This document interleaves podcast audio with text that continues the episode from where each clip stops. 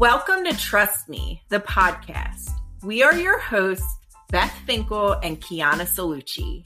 And we are here to share with you how we create magic in our everyday while balancing family, careers, and relationships. All right, so we're getting in where we fit in. Good morning. I think we're talking about something that for me is very difficult, which is the art of asking for help. And even as I say that, asking for help, my body immediately gives me this little tingle, because I think in Western society, we are so over-focused on independence that somewhere along the line, asking for help makes us feel inferior, if that's a good word for it, incompetent, all of these words, lack thereof, don't have it all together, crumb bum, crumb bum, I really struggle with asking for help. And so if you're coming to this episode to get any lessons from me, you're probably not going to get them. But what you'll get from my dialogue is some really lived experience around it. So have you asked for help with anything lately? Beth, I'm in the same boat with you. I am getting better.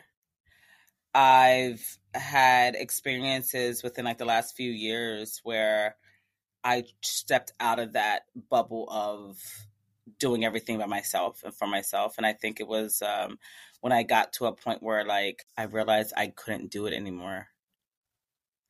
I was raised as a woman, and taking pride in being independent and building it yourself and doing it yourself. And for a while it worked, right? For a while I could handle it. And then when it gets so big and the pressure feels so strong, and there's a million other things riding on your back, and you realize, oh my God, my hands are full, my back is full, my mind is full. I cannot possibly take on anything else. And we know one thing about life. Sometimes it goes, oh, you said it. Here you go. Here's one more thing to think about. Here's one more thing to handle. And we get to a point where we it's almost it's funny because we get to a point where we're why isn't no one helping me? Yeah. And because you never asked for help. You never put that out there. You when people offered you help, you may have easily said, no, I got it. Not even thinking. Just no, I'm okay. There's so many times where I've said I was okay when I wasn't. Well, there's also the element of when people say my mom was just in the hospital, and so many people were what do you need? And can I bring food? I actually don't believe them. And that I know that they're being genuine, but I feel sometimes when they say let me know if you need anything, I don't really believe that they mean that, even though I think that they do. Yeah. Because you know why? Have you ever, and I'm just going to get real vulnerable. Have you ever said that, but never meant it? I'm sure. Have you ever said oh, tell me if you need anything? I'm really? Because sure, it's kind of how are you doing? How's the weather? Tell me if you need anything. It comes off so smooth, and I don't even think, and not that I wouldn't, but the words, let me know if you need anything. That means I got you if you need anything. Do you feel that? Are you internalizing that? Do you really mean what you say? Yeah. I mean, I think I did this just yesterday. A colleague of mine is going out on vacation in a whole different department. I don't even know what he does. And I'm well, if you need anything, let me know. It's well, I'm not going to be able to do your job. Right. But if you need me to carry a box to your desk or something, that's kind of what I mean. Be honest, what if someone said that? What if you were let me know if you need anything. And they were actually, I do. Shit. Actually, I do. Can you actually pick my kids up from school and watch them for the night? What would you say? Would you say no? I guess no, I would have to say yes. Right. I also don't know how to say no, so that's a whole other podcast. So I think on the other end, on the opposite end, like how many times have you said that, and did you really mean what you said? Yeah. And there's been times that I've said that and someone has asked me, and it's like, you do have to follow through. Yeah. It almost catches you off, but it almost catches you off guard, right? You're like, wait, you do need something? I was just saying that. And you're like, something that I do, and this is kind of to hold myself accountable. But when I say, let me know if you need anything, I follow it up with, no, I'm like really telling you, let me know if you need anything because I want you to ask. I like follow it up with a second statement. And I even sometimes say, it's like, it's not just the type where I'm just saying it. Like, I really want you to ask me if you need anything. Yeah. And that has helped me. You know, what's helped me is when someone doesn't ask and they do. That's like the golden ticket. That's like the golden ticket, because sometimes, but that's like, so few and far between. Right.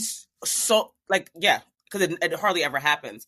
But so when you're in that state of mind where maybe tragedy hits, or you're overwhelmed, or there's so much on your plate and you need help, and someone can sense that you need help, a lot of times when you go in saying, hey, let me know what I can do, in my brain, a lot of times it's like, oh shit, it's easier to say, no, I got it, than to think of something that you can do for me, because my brain is so overwhelmed at that point that totally. I can't even bear to think about asking you or thinking about what you should do for me.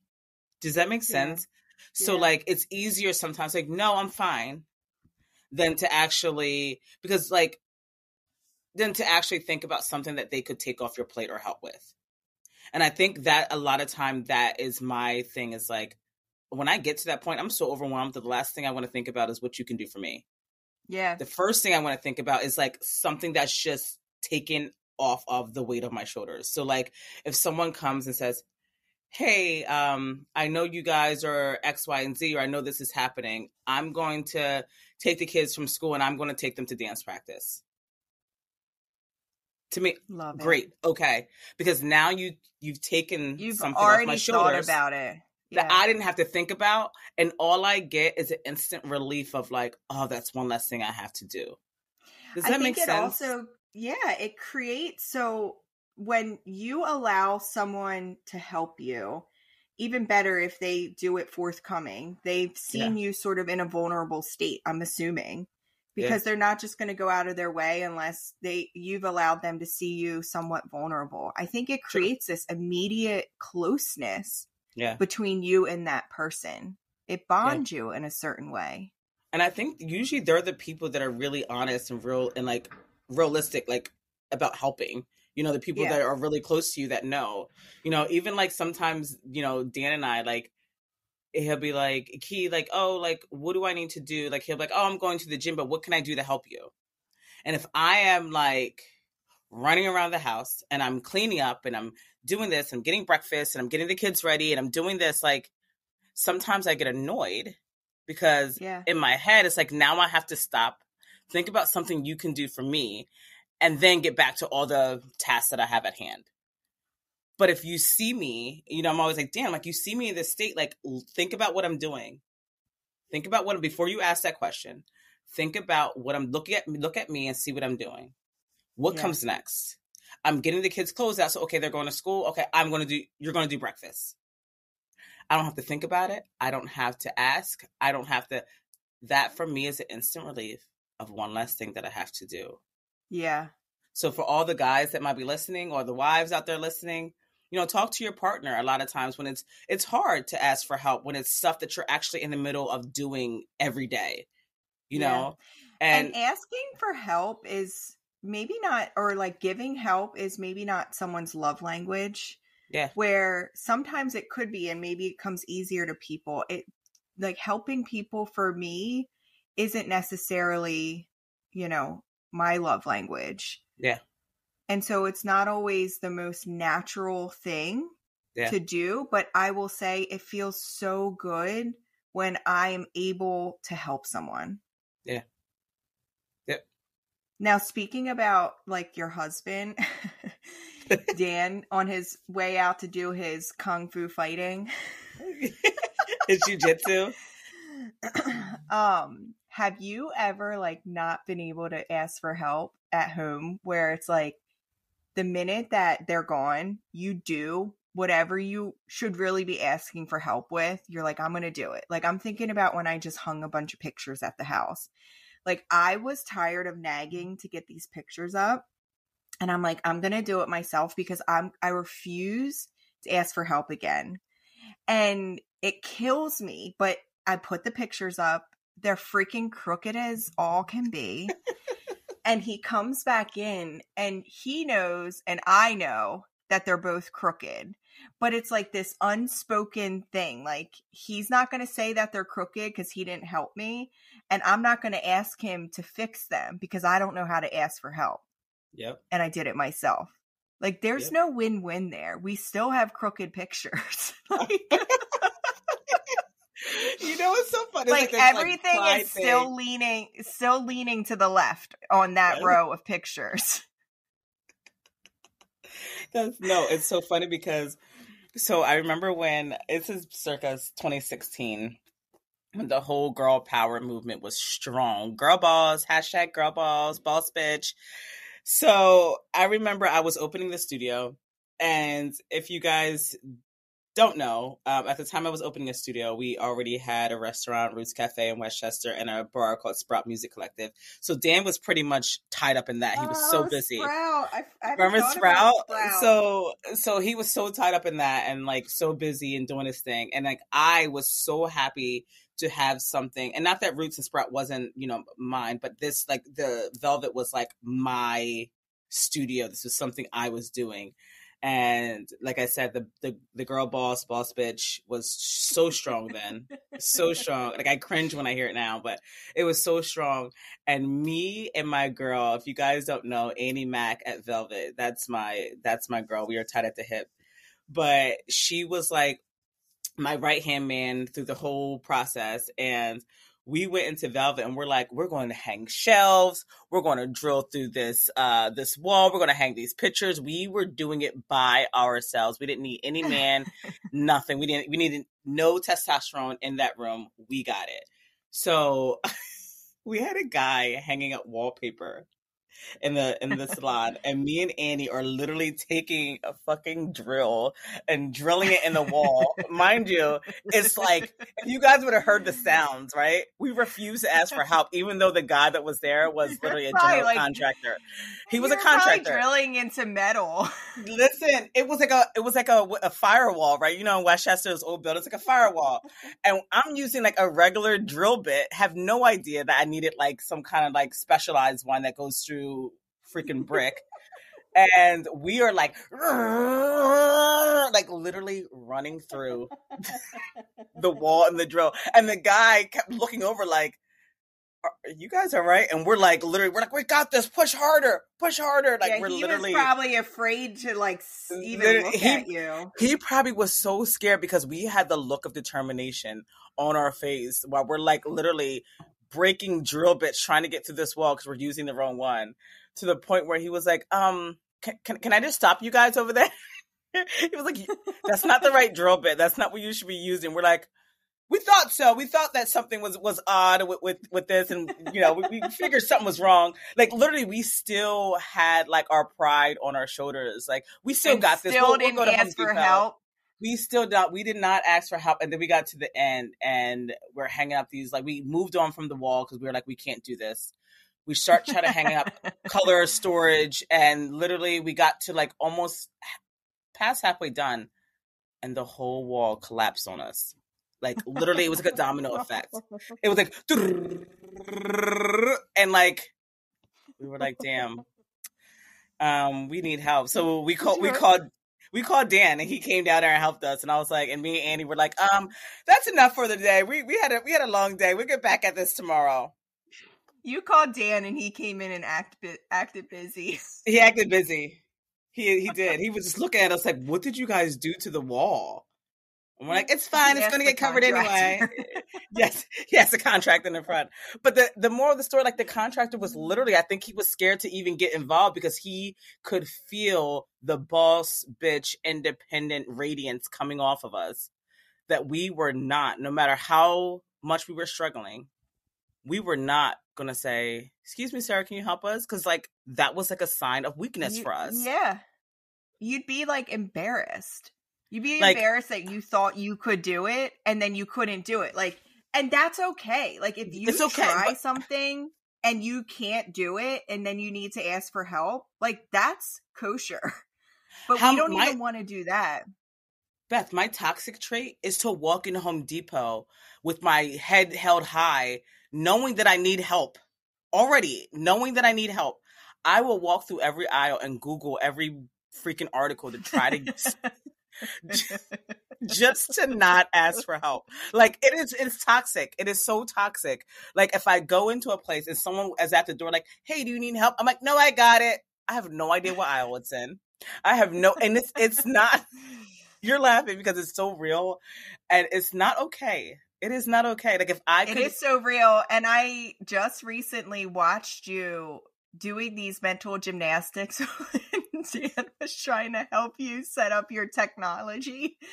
And he's telling you what to do. And you're like doing the opposite, looking at Google. And I'm like, he's telling you what to do. Just like let him help you. And then he told you to Google it. He told me to Google it. He probably got frustrated. But it's so hard for me. And I think it's because, and I think we talked about this, about traumas and how traumas don't necessarily have to be these crazy, big life experiences that happen to you. And there's big T's and little T's. And I think this is part of the little T category. But when you're almost, it's almost instilled in you. Like, do this by yourself. Don't wait on anyone to help you. Knock it out. Sometimes there's not going to be help. Sometimes people are not going to be there. Or sometimes people say they're going to help you and they don't. Do this by yourself. Get her done. Don't wait for anybody. You get that instilled in you. And all that is trauma from being let down. Well, or someone not being able there for you. Yeah. Well, has that happened to you? Like I'm thinking, oh my gosh, yeah. So many times. Where it takes me a while to ask for help. And shout out to my friend because she's going to hear this and be like, oh my God, I can't believe you didn't tell me this. But I asked my friend to help bring Nico home from practice. And I had like the three other kids by myself. Mike was traveling. And she said something like, it took me a while to ask. Like I was going to try to figure it out, but she was already at the practice. She was coming home and she was like, oh, I really can't fit him. I have like all the other kids' hockey bags in the car. And I like immediately was like deflated. Like, I can't believe I asked. I'm never asking again. Like, you know, I just felt like so shitty because it took so much for me to ask for help. And to my friend who's listening, I love you, girl. And I know you will help me with whatever I need.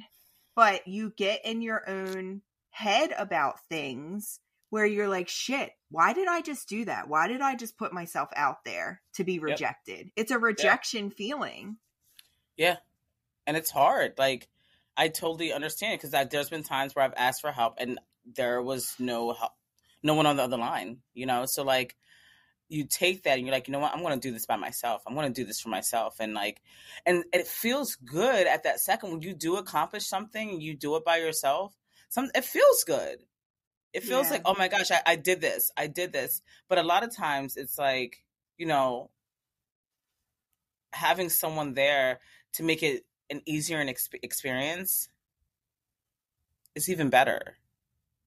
There's so many times that we all need help. Like, as you think through your day, I really think that we lost that bit of our culture where, you know, a new neighbor moves in and they're frazzled. They're unpacking boxes.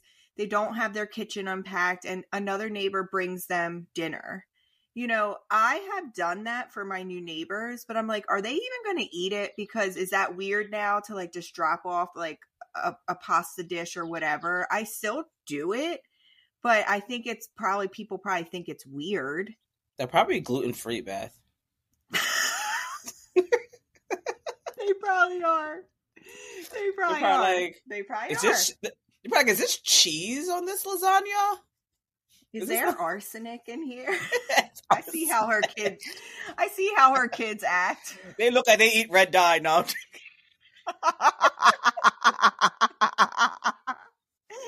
That is so spot on.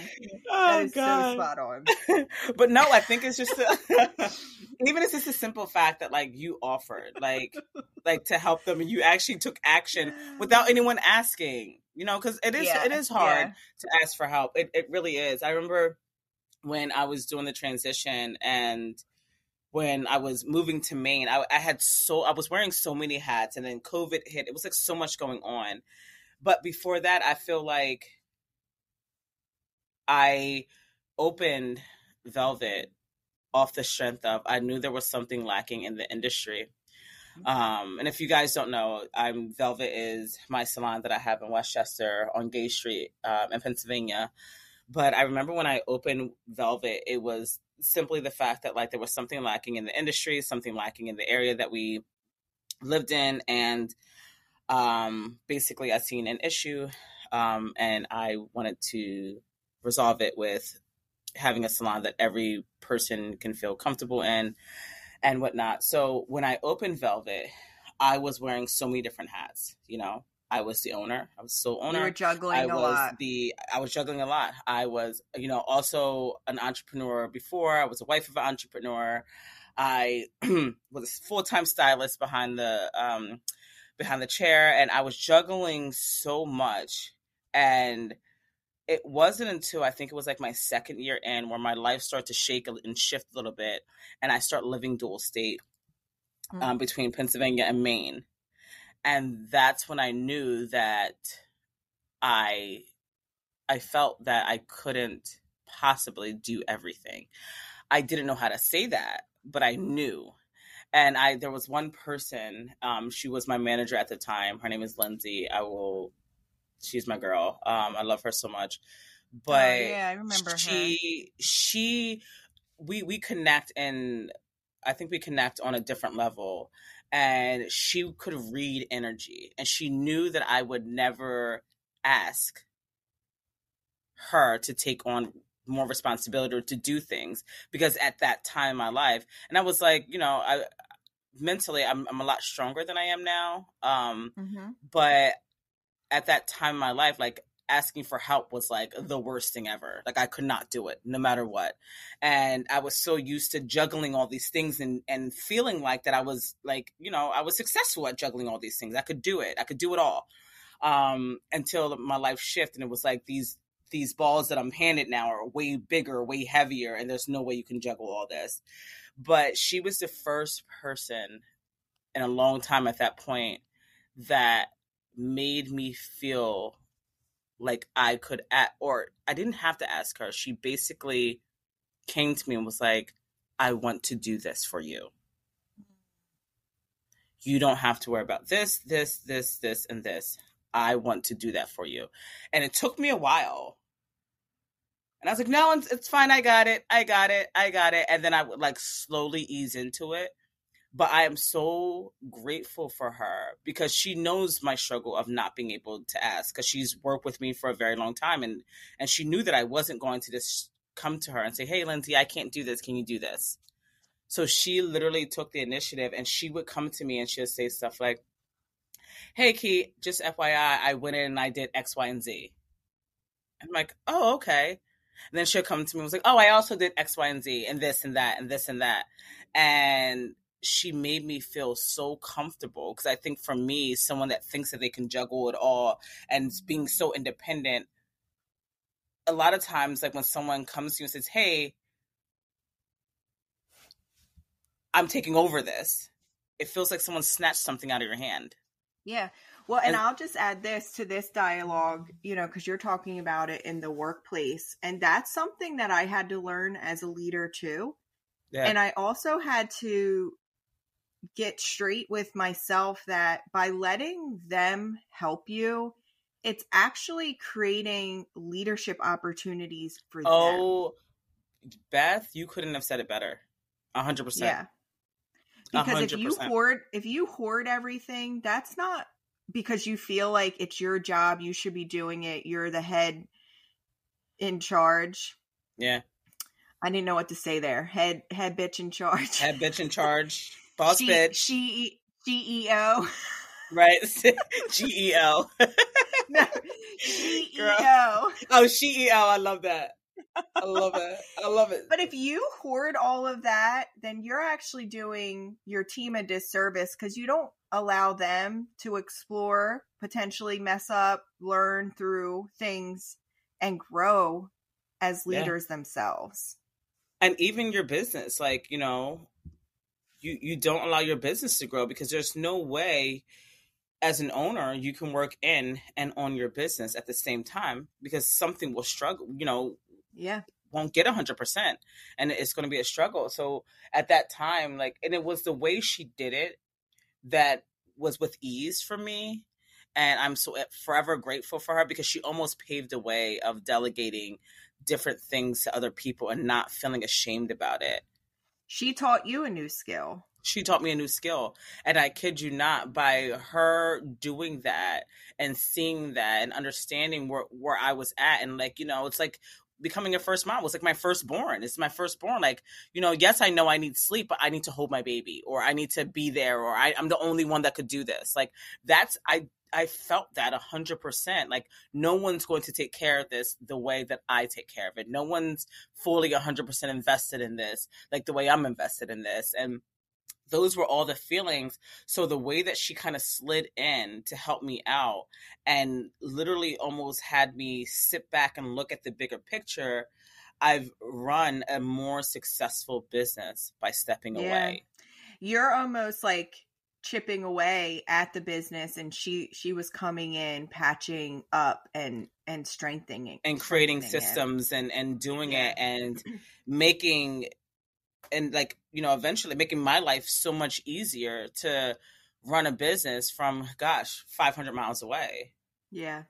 And it's authentic. It comes from an authentic place. Yeah. For many of you, many of our listeners, some of our listeners maybe know that my mom's kind of going through some health issues.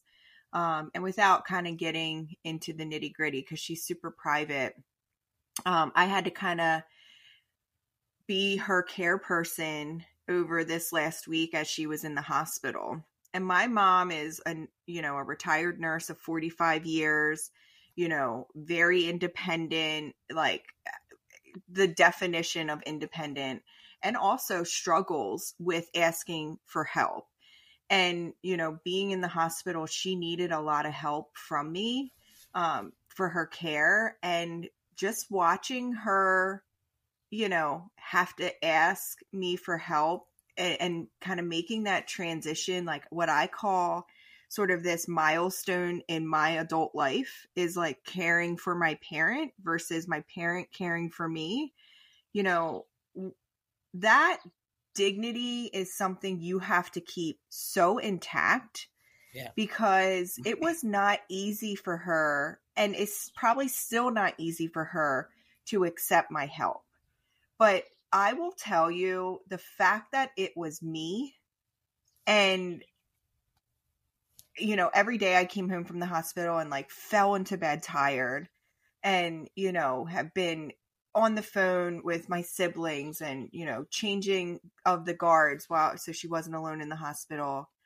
I am so much better for it, being able to provide that care for her and that help for her in her most time of need.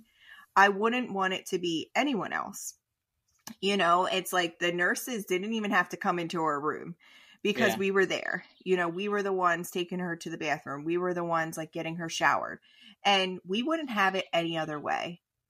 And I know that that was really hard for her, but it has taught me so much about asking for help, because on the other end, being the one to give it to her, I feel more connected to her than I have in like 15 years. And it's like, that's my mom, you know, and it's like life gets busy, But like, I miss her. She's back home. She's healthy. She's with, you know, her and my sister live together. And I miss her because I like hadn't been able to be that caregiver for her. And it was just such a beautiful experience while still so difficult. Yeah. At the same time. And knowing that, you know, you were able, because she wouldn't have asked you for help. She wouldn't say, hey, Beth, can you get me in a shower? Hey, Beth, can you do this? So it brings together this closeness of, it's almost like an unspoken language. Yeah. You know, like that feeling that you get when you're watching TV or doing whatever, and your husband or a partner or a friend comes over with like a glass of water, and in your head, you've been wanting a glass of water, but you didn't even have a second to translate that out, to say it, and it's there. That feeling that you get, that someone read your mind. And not that, and I'm not saying that you should look around looking for people to read your mind, because that's not going to happen. And you have to be able to communicate and express the things that you need if you in order to get them. But that feeling of that connection that you have with someone, that they could literally hand you that thing that you needed before you even say it. It's a good feeling, and I bet she felt that. Just keying in on that feeling, we could have that so much more often if we could get it in ourselves to speak what we need. Yeah. And I guess, you know, as we're kind of getting through this episode, I don't know. Like, I don't know what advice I would give or what tactic I would share other than try. Yeah. Try to be a little bit vulnerable when you're struggling and not automatically put on the armor of, you know, I got this. Of course, I have it all handled. Like, no, you don't. I don't have it all handled, actually. Like, if you know, my neighbor across the street actually is very helpful. And, you know, if she's walking her kids to school, she'll walk my kids to school. This week when my mom was in the hospital, you know, she would keep them to give Mike a little bit of a break, because I was pretty much there the entire week. And it feels so good to kind of have that village and have someone see you when you're struggling. Yeah. I've gotten so much better with the, and this is not even like asking, and I'm not talking about asking for help with strangers. Like, even with my part with Dan, like it was hard for me, even though I knew, like, girl, like, this is your guy. This is the person that, you know, you are the closest with. This is the person that would do anything for you. It was still hard for me to ask for help. And it wasn't like I was ashamed. Like, usually, you know, if I'm asking for help for something, it's something that we both need, or something for the house, or something, whatever, but like, or with our kids or whatever, but like, still, like, and a lot of times I would get frustrated because I wanted him to read my mind, or I wanted him to do the things before I even asked. And I talked about that. You're setting him up. I'm setting him up. And sometimes, like I said, when you have those connections and, you know, he's bringing you a glass of water when you didn't ask. Yes. But I'm talking about on a deeper level of like, hey, why didn't you ask me or why didn't you just go and do this? 'Cause you knew I needed it. That's not how it works. And sometimes, like, when he offers, like, hey, and sometimes it's hard. Like I said, when you're when you're in the midst of something, and if I have to think of something for you to do for me while I'm in the midst of it, now I'm taking time out to try to think of something for you. And that can get frustrating. But when he asks, I always try to say yes and try to think of something really quick. Rather, it's like, yes, could you just put the dishes away? And maybe dishes wasn't, maybe that wasn't even on my list of things to do right now. But sometimes it's, you know what I mean? It wasn't in the forefront at that second, but like I tried to, because then later I would get annoyed when I'm like, you didn't even ask me if I needed help, you know, or whatever. So like, sometimes I try to like stop and just like, can you breathe? And then like, can you still do X, Y, and Z? Well, I think it even goes into saying, okay, what do I need right now? Like, what do I need? And it's, and maybe it's different every time, but unless you're asking yourself, you might not have the answer. Yeah. It might not be there for you. Yeah. Yeah. I'm trying to think if there's anything that I've asked for help with in the last 24 hours, and there really isn't. Which is probably why I've been falling over in bed, like, exhausted at 8:15 every night. Yeah, yeah. Or sometimes I know before I get like that, like, we're traveling and I know that I got to pack my clothes. I got to pack the kids' clothes. Because I don't want, like, Dan's like, oh, I could pack their clothes. And I'm like, I love you, honey. I really, really do. But you can't do that for me. Yeah. You can't pack the kids' clothes. Because that's your thing. It's my thing. And I think differently than Dan does. Dan's like, oh, the shorts? Yeah, put the shirts in the bag. Oh, shirt? Yeah, that's a shirt. Put it in the bag. And I'm like, no, like, I think of, like, okay, what can he, you know, it's like I can think of, like, what he needs with this outfit or what they need with this. And it's just, like, my thing. It goes better that way. But if I say, okay, I'll do the clothes and get the kids' stuff packed, but could you do everything we need for the car? Do we need to clean out the car, get the gas, do X, Y, and Z, do that? So now I don't have to think about anything that has to do with the car. You know what I mean? Yeah, it's organized. So sometimes it's organized. So sometimes I'm like, hey, like, I'll do this. You go think about that. Because I might not be in the mindset to think about everything the car needs or whatever. But, like, you go handle everything we'll need for that. And then I'll do this. And then once I'm doing this, you could pack the car. That way everything fits perfectly. I mean, that's such a great piece of advice for your household. Yeah. And just kind of reevaluating. It sounds like even besides, like, what you're actually doing, it's like communication is pretty clear. And then I think by doing that, you almost, like, and in lack of better words, but train them to think, like, so now every time that you are going on a trip, you're going on vacation, you're doing this, they know their responsibility. And then, you know, those glimmers of, I'm going to clean up the car and do everything with the car without you even asking, because I know that's my job. That is bomb.com. Right? So then, and then you start to create that almost like what I was talking about earlier, like, you know, that help that's given that you didn't have to ask for.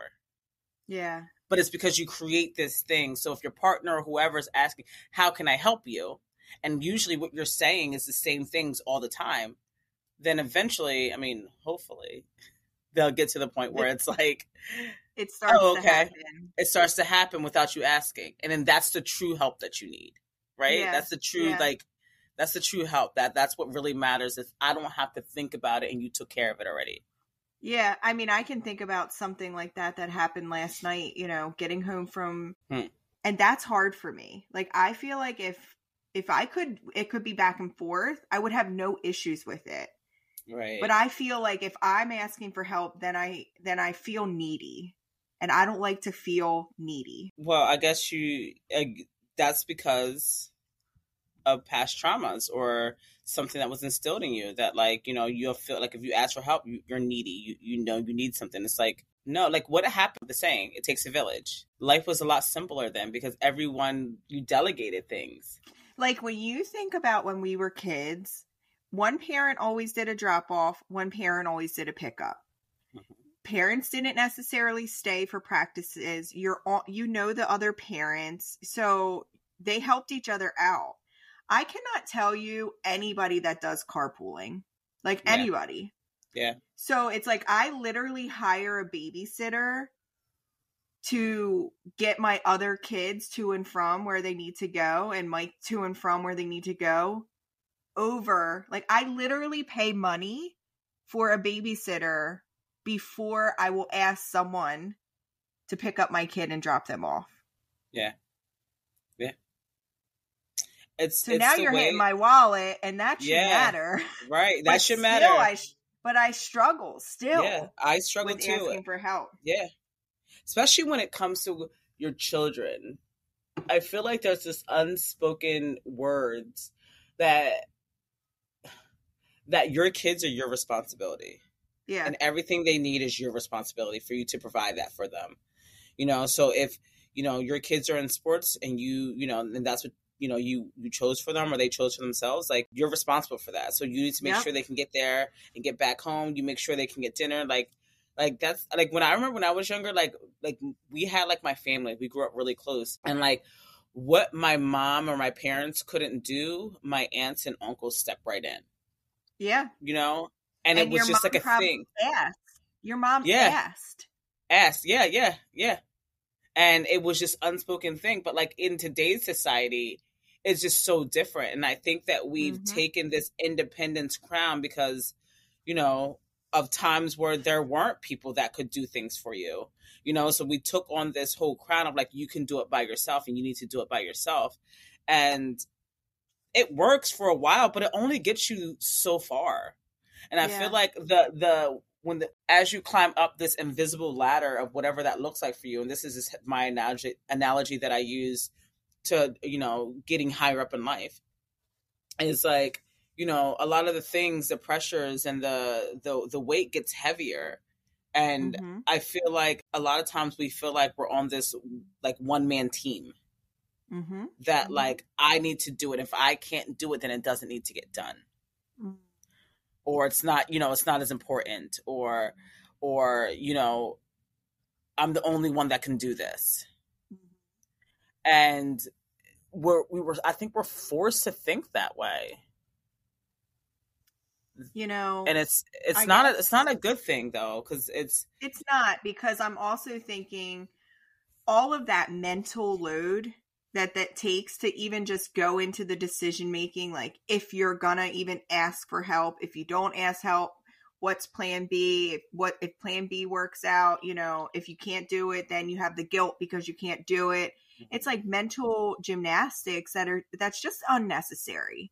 Yeah. I think we need to check our assumptions about people thinking we're gonna feel, people thinking we're needy. Yeah. Or less than, like, we need to check those assumptions at the door and really just decide to ask for help. You know, I'm thinking about, for me, like, I literally can't get 3 kids to 3 different places at the same time of the evening. It's logistically impossible. Yeah. So I need to be decisive. I need to ask for help, and I need to be clear in what I need. Like, I need them to be dropped off, you know, and I need you to check in with me that they're there. And then I'll be there at 5:30 and I will pick them up. That's super helpful. And if you guys are listening, like, this might be a good time to reevaluate your circle. Yeah. Who's sitting at your table? That's a good point. You know, like, who's sitting at your table? Because sometimes we might not know who's sitting at our table until it's that time that we need help. And if you're looking around and you cannot count on anyone that's at your table, then you have to reevaluate your circle. You want to be around people that can help you. You want to create cultures that where asking for help is actually encouraged and not the last ditch effort offer. Yeah. And look at it. And even if it's something that you're struggling with, because this is something that if you guys, you guys know by now that Beth and I both struggle with. And when you're raising children, we talked about this, that it's just a mirror image. And if they see you tackling on the craziness of the day and not feeling like, you know, juggling all these things and not feeling like you have someone to lean on or someone to ask, you know, for help when you need it, you know, your kids will model that same thing. And you don't want them to go through the years thinking, I have to do this all by myself. I'm in this only by myself. I can't ask for help. Because we all know we don't want to repeat these same traumas. You don't want to raise children thinking that, you know, they can't ask for help and there's no one there for them. And them going through some of the struggles of, you know, their adolescent years or their teenage years and things like that, you know, or which are, you know, turning points for people. So you don't want them to ever go through those hard times thinking that, like, no one's there to help them. So, and like, actually, one of the first things we do, you know, when they're little and they're not really having their words yet, and they kind of are like whining and crying to get something, one of the first things we say to our kids is, let us help you. What do you need? Use your words. What do you need? Slow down. So why don't we also apply that same tactic on ourselves? Yeah. Like, slow down. What is it that you need? Use your words. What would be helpful? Use your words. I'm saying use your words because like I struggle with that of needing help, things, but not knowing how to use my words. But then I use my body language and having learned to have an attitude, like literally like stomp around the house, you know, sucking my teeth, like forcefully putting glasses down and things like that. Just because I needed help that I never asked for. Because you didn't use your words. Because I didn't use my words. So use your words. Do you need help? Oh my God. Full circle. Wow. The teacher becomes the student. I'm telling you. And start small, right? And just know if someone's not able to help you, it's not really about you. They just can't do it. So, you know, I know that we struggle because we're like, what if they say no? And it's like a big whole thing, but just put yourself out there, I think, in your circle of people that are around you, and try to build that community that we're talking about right here. And stop asking the people for help that you know that's never going to help you, because you're going to be constantly being disappointed. So like I said, if you are struggling with that, and reevaluate your circle, look at your people that are sitting at your table. And if those people aren't the people that you can lean on when you need something, then it's time to, you know, create some room. Them. Yeah. Believe them. Believe them the first time. And stop going to them asking for help if you know that every time you do, it's not going to happen. And I even think following up with, you know, when someone does help you, whether you asked or they just did it organically, following up with that gratitude to sort of close the loop there, to say, okay, you know, you really did help me out. Like I was able to spend time with a teacher that I haven't gotten to see in a while, or is able to do a certain thing because you helped me. Like kind of closing the gap with that person, I think builds that bond too. We're work in progress. And this is something that we struggle with and we continue to struggle. And a lot of the things that I struggle with, I remember a few months ago, I think it was like in the beginning of the year, I just wrote down things that I do struggle with. Wrote them down. That way they are just there. I got them out of my brain, put them on paper, and they're there. And one of the things that was on there was asking for help. And starting that community of people, because I don't really have that strong community now like I did before. And help has always been a struggle for me. So I'm going to continue to work on this for myself. And try. And go out of your way to reciprocate that. Like I'm thinking, okay, what can I do this weekend to help someone without them asking? Like I'm going to try to at least do a handful of these things authentically. Yeah. Because it does feel good. It does feel good.